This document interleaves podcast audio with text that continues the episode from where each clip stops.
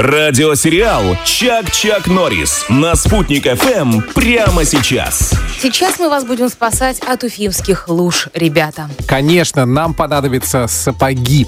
А вот как правильно носить резиновые сапоги весной, чтобы не попасть и в лужу, и в просак, нам расскажет наш друг радиосериала «Чак-Чак Норрис», врач-травматолог клиники «Промедицина» Урал Мустаев. Урал, доброе утро. Доброе утро. Слушайте, ну я помню еще с детства говорили, что нельзя долго носить резиновые сапоги, иначе там что-то будет с ногами страшное, артроз, артрит или еще чего-то там. Ну вот на взрослых это тоже распространяется, да? Да, конечно, распространяется и на взрослых, и на детей. У нас такой регион, что мы вынуждены носить сапоги в какой-то промежуток времени. Поэтому если поставить какое-то время, это будет, значит, три часа для взрослых максимум сутки и два часа для детей сутки. А, ну то есть, если я, например, вот купила классные резиновые сапоги и пришла на работу, мне нужно снять. Не ходить по этажам весь день в них, да? Да, да, да, это сто процентов. Понятненько. Хорошо. Первое мы усвоили. А в чем вот с точки зрения врача до них опасность? Так скажем, ортопедическим моментом э, все-таки сапоги не выполняют свою функцию, то есть не передают силу стопы и его функцию на поверхность земли. Поэтому все-таки сапоги надо ограничить. А я думала из-за того, что они не дышат. В том числе. Но если как травматолог-ортопед смотреть, то есть критерии правильной обуви сапоги не подходят.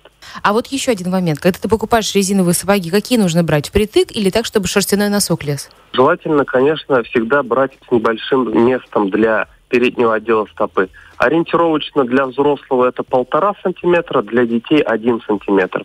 И действительно, если вы будете подбирать сапоги с тем учетом, чтобы носить шерстяные носки, это будет лучше. Вот, я говорю же, это бабушка мне еще советовала, что вот любую обувь надо покупать так, чтобы даже не сандали, конечно, ну вот чтобы туда лез обязательно носочек. шерстяной Да, носок, да.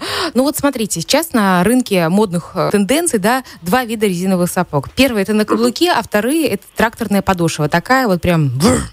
Э, Вот что лучше, тракторная или небольшой каблук? Ну, там 5-6 сантиметров, 4. Лучше, конечно, тогда тракторно. Но единственное, должен быть скат вот этот. То есть задний отдел чуть-чуть повыше, чем э, передний отдел. А длина резиновых сапог, это как-то влияет по колено, по бедро? Или по шею. Рыбацкие.